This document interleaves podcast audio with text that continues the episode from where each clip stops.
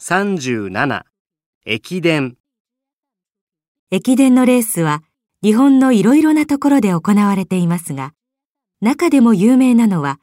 お正月の2日と3日に行われる箱根駅伝です。東京の大手町から神奈川県の箱根の山の上までを、1チーム10人の大学生がリレーして往復します。1月2日には東京から箱根まで、次の日の3日には箱根から東京大手町に戻るコースを走ります。往復の距離の合計は217.9キロになりますから、一人の選手が平均約20キロ走ることになります。箱根の山の区間を走る選手は、長い上り坂や下り坂を走らなければなりません。この駅伝の様子は、スタートからゴールまで、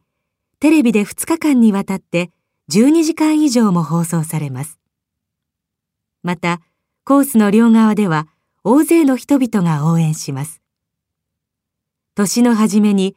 大学生たちが全力で走る姿が毎年感動を呼んで、たくさんの人々がテレビの前に釘付けになっています。